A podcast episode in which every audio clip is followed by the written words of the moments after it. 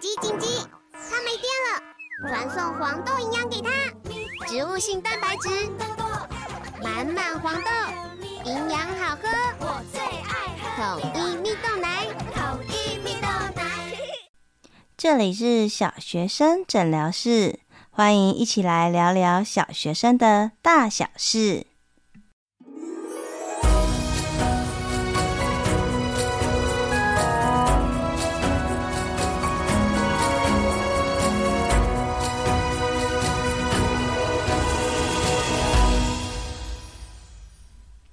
Hello，Hello，我是依晨，欢迎大家再次回到小学生诊疗室。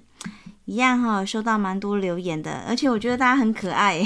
不知道为什么大家最后就是不管写留言呐、啊，还是写问题呀、啊，不知道是大家是怎么样有共同的默契，最后一句竟然都写期望节目长长久久。好，我努力，我我努力。其实目前真的是暂定，就是大概是一百集，那之后就是顺缘随缘。好，那嗯，不知道大家有没有注意到，其实上一集啊，礼拜一应该要上，可是我没有上，其实是发生什么事？其实是因为我们家二宝，就是那一天他就是撞到头，然后就有一点就是头晕。然后就觉得就撞得蛮大下的，所以我们家就赶快挂急诊，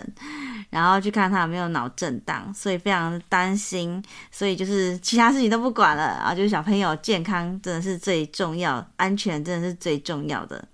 好，所以呢，呃，最后期末啊，哦，这一周哦，我想要有两集，之前其实有跟大家预告过，其实我想要跟大家分享，就是怎么样省思。不管是月考、段考的结果，还是整个学期，那我们今天这一集呢，就暂定定在月考的部分。不知道各位小朋友啊，各位家长的小朋友是不是都考完了？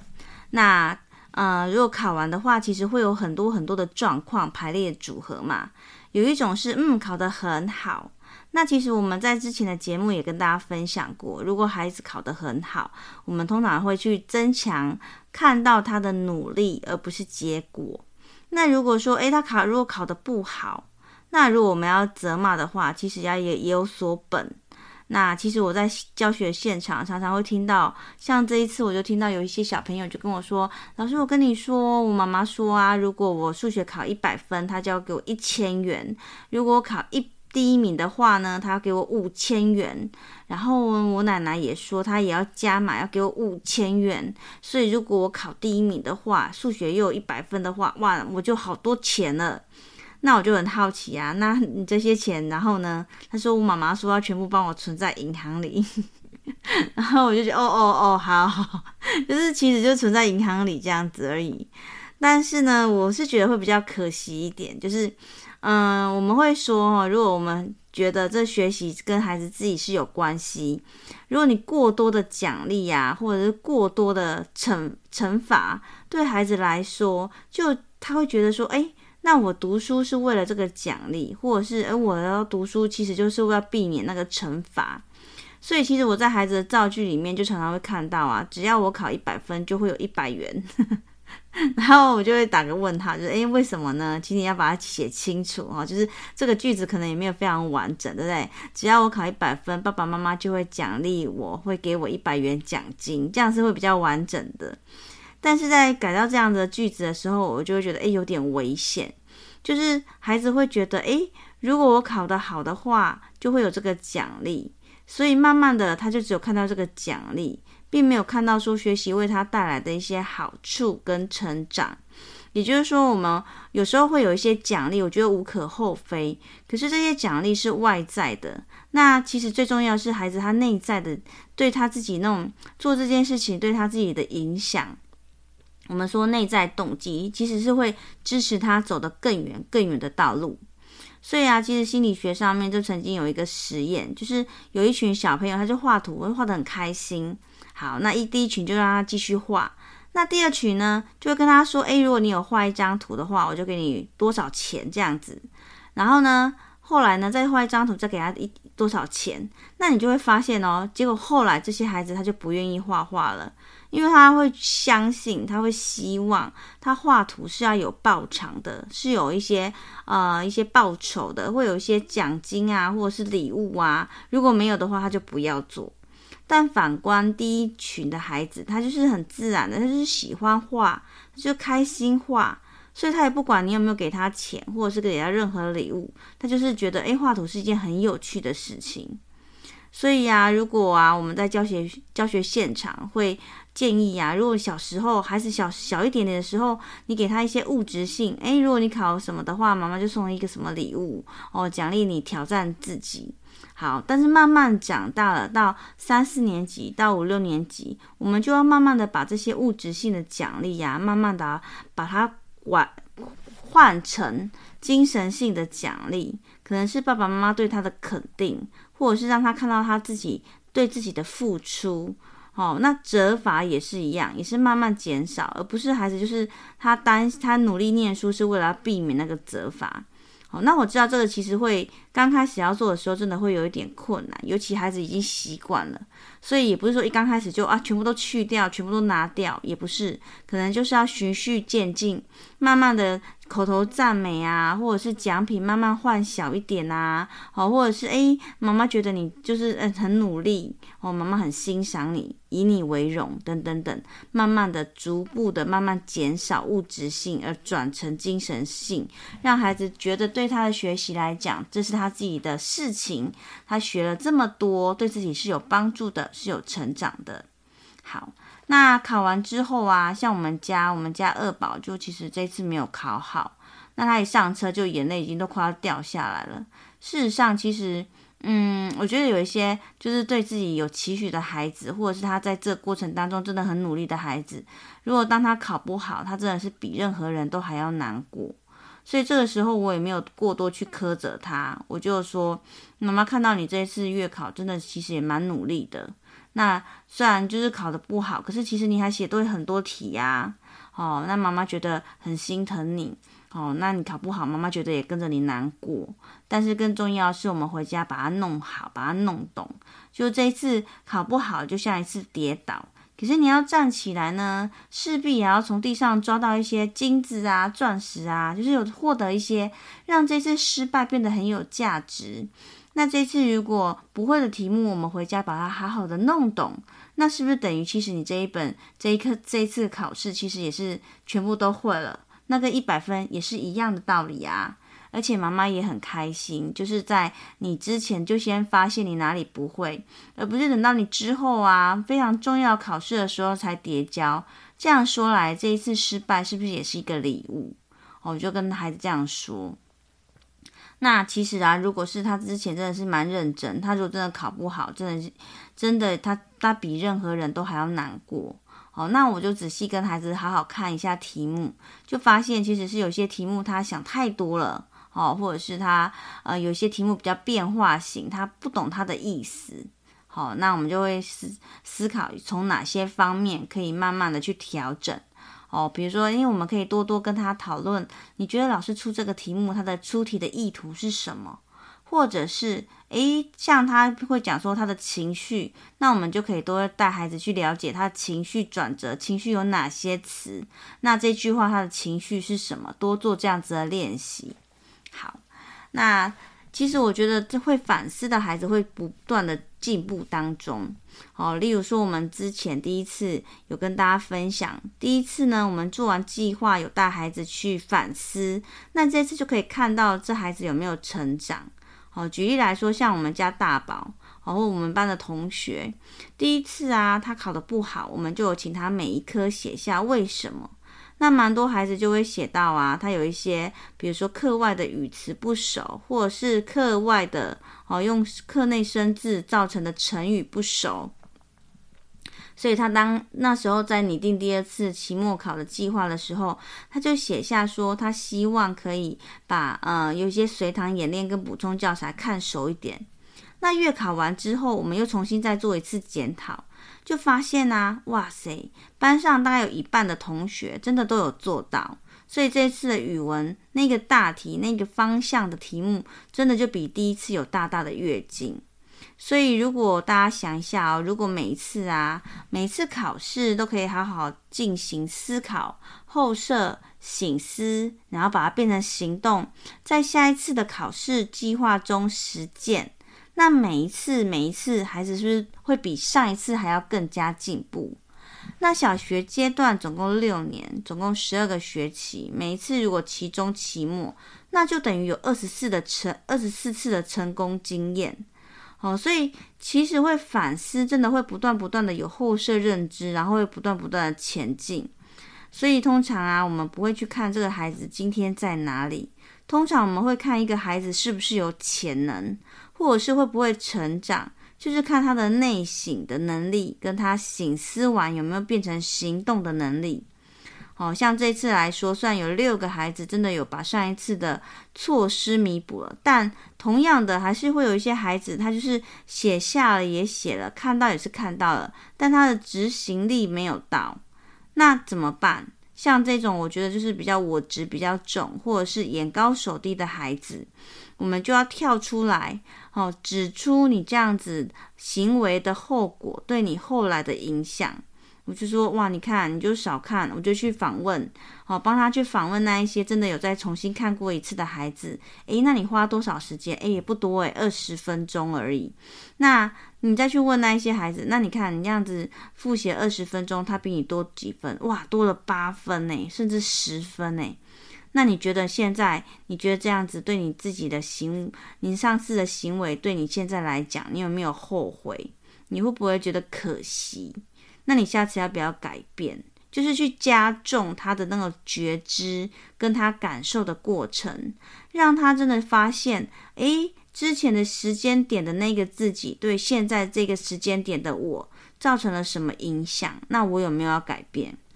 那其实人是没有办法改变另外一个人的，通常是这个孩子他感受到这样的行为对自己有很大的差别，他从中涌现动机，真的想要动了，从内心出发，他的思考改变行动，行动才会改变习惯，习惯才会变成性格，性格才会左右命运。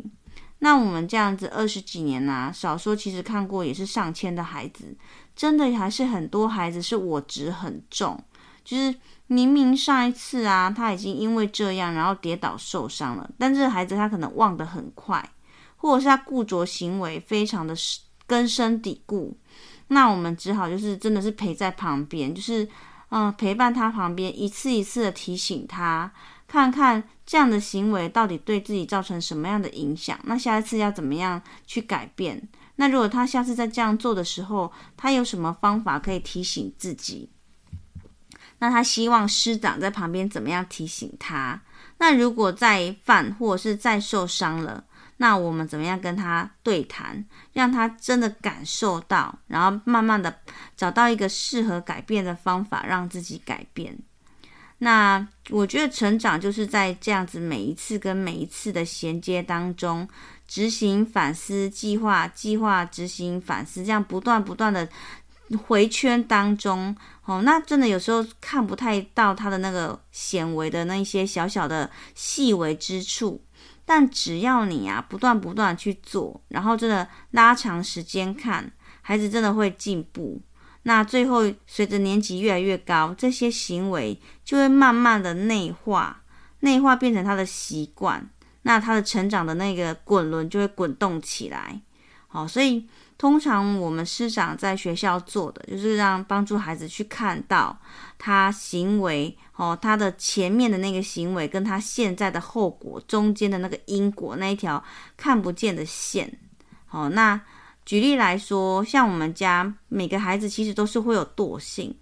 别人家的孩子都会主动复习，对吗？哈，那我们家其实，嗯，你说他刚开始就很主动复习嘛，也没有诶。哦，像刚开始的时候，他还是会有惰性啊，然后就在那边推推拖拖。那等到小考考出来，就惨不忍睹。这时候你就去提醒他，你想要这样的成成绩吗？那你拿到这个成绩感觉怎么样？那为什么会造成你今天这样的成绩？是上课没有专心，还是之后没有复习？那我们可以做哪些改变？那你需要爸爸妈妈怎么样帮你？那真的孩子是需要陪伴的，你不会说哦好，我就跟他讲了，那就交给他自己喽。你跟我其实各位家长，其实我们也当过小朋友嘛。那其实小朋友自制力跟他看到事情的是会有局限的，他的能力还没有办法支撑起来。所以刚开始，就像我们带孩子骑脚踏车，你总不会跟他讲完之后就说哦，那就靠你自己了哦。没有，我们也是要在后面，对不对？拉着他的那个脚踏车陪走一段，等到他失败了、跌倒了，再把他扶起来，再告诉他，哎，你等一下要注意哪里，再陪一段，再陪一段。所以其实我觉得养小朋友真的就是教养小朋友，其实有时候是一种礼物，诶，就是。他不仅就是锻炼自己的耐心来说，我觉得就其实是让我们有那个机会重新去看自己怎么样长大，重新去呃历练那一次小时候的那个过程，在当中不管是自己和解啊，跟自己和解，还是跟家人和解，我觉得都非常的珍贵。那对于孩子来说，真的是陪伴，就是你真的是要用你的生命去陪伴他，你不能就讲讲就算了。你就是可能要坐在旁边啊，跟他好好的对话，你觉得呢？那你觉得要怎么样帮你呢？你哪里不懂？我们来看看，爸爸妈妈也不一定懂，可是你会发现哦，就是这样的行为，让他发现爸爸妈妈是说真的，爸爸妈妈真的放下手机，利用时间，花他的时间在旁边陪伴我。那这个对孩子来讲真的是意义重大。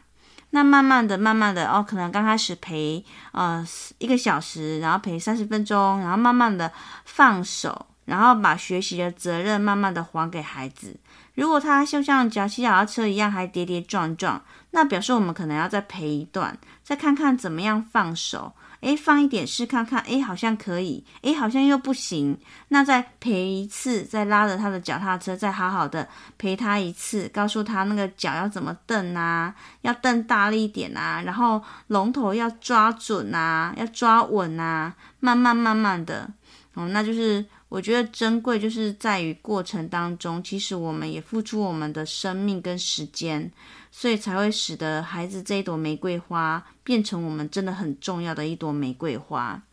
所以真的就是不能就空谈，你一定要达到达行动，然后可以思考怎么样去帮助他。那我觉得思考不一定说我们可以马上找到答案，可是孩子会看在眼里，他会知道这个爸爸妈妈不怕麻烦，懂得会把时间给我，这其实就是一种爱。OK 哈，好，那所以大家可以发现啊，像我的班级，他从三年级我们就做自我复习表，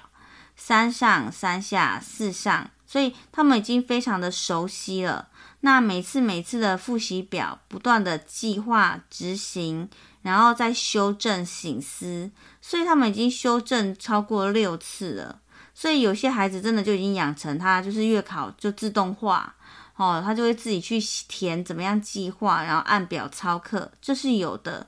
那当然啦，我们知道，其实每种孩子真的就是呈现常态分布，也是会有那种孩子，就是每一次就是复习完就说他有复习，然后就跟你填，然后就打叉叉，还是会有。那我们像我们比较有经验，我们看他的小考成绩啊，或看他答题的状况啊，其实就会问他，嗯，同学，你回去是不是复习的时间很少？或者是同学，你根本没有把课本拿回去，那你怎么复习？那他就会支支吾吾。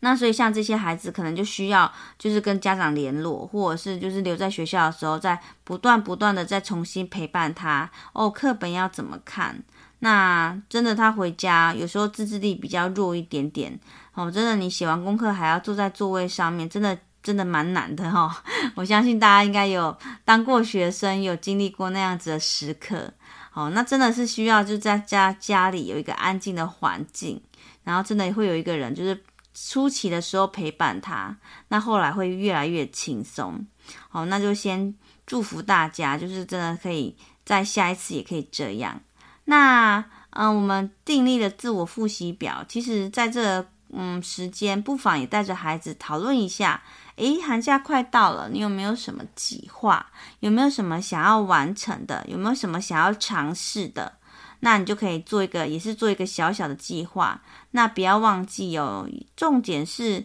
有就好，不要贪多哦。又把那个什么，就课表拿出来哦，我每天要算一个小时的数学，然后要看一个小时的书，然后要运动一个小时，那个实在是太折磨人了哦。就是要。呃，按照人性化去走，就是想想看，哇，是一个长假期耶，我有很大把的时间，那我可能就是不要做一个小的哦，我可能做一个比较大一点的哦，比如说我可能呃，希望这个寒假可以学煮十道菜，或者像我们家的大宝二宝他们说，他们想要从零到有来缝一个娃娃，或者是学个编织。那之前他们说他们想要做一个立体的袖珍屋。那有些孩子他说他想要把篮球技巧把它修正更好。那有些孩子他说他想要可能呃做一些特殊的活动这样子。好，这些我觉得都不错，可以去尝试看看。那不管是我觉得不一定是要去上外面的才艺课啊，比如说我们可以自己拟定自学计划。哦，例如说，我们可以看一看影片啊，或找找类似的书啊。那这也是一个拟定计划、不断执行，然后反思调整的过程。当孩子越熟悉这样的过程，其实对他来讲，他后面反思就是呃这样的过程，他会越越走越快，而且他可以，我觉得他会控制时间的能力也会也会越来越好。哦，因为他一次段考一个礼拜，一次寒假一。一个月左右，诶，他就会去，不管成功还是失败，他就会去发现，哦，原来越长时间可能就越难管控。那他就会开始去思考，那我要怎么样可以好好把握下一次的假期呢？那这个真的是非常珍贵的能力。好，也祝福大家，希望可以在这个假期当中，哦，假期结束之后，至少孩子有一个经验。哦，不是说哦，我一定有达成，而是不管搞砸还是失败，有体验对孩子来讲本身就是一个礼物。好，那我们这一集呢，就从嗯反思这次考试的结果开始。哦，千万不要忘记，就是考完不是就是完了，那真的是完了，而是呢，好好的带着孩子在醒思这一段时光，他做的、他努力的、他付出的，跟他最后结果的落差到底在哪里？下一次可以怎么样做哪些事情来弥补这个落差？这个不断不断的醒思。执行跟调整的过程，我觉得是比本身哦，他的成绩是多少更为珍贵。那就祝福大家，希望大家有个美好的一天。那如果有任何的问题，也欢迎到小学生诊疗室的呃粉丝团来跟我做互动。如如果有任何问题呢，也欢迎到呃他的底下资讯栏的许愿池。好，来许愿，我都会尽力的完成，希望可以回答到大家的问题。那当然，如果大家觉得这个节目对大家有帮助，也非常欢迎小额赞助。你的赞助呢，是支持这个节目可以走得更远、更长，而且品质更好的关键。那我们今天节目就到这里结束了，拜拜。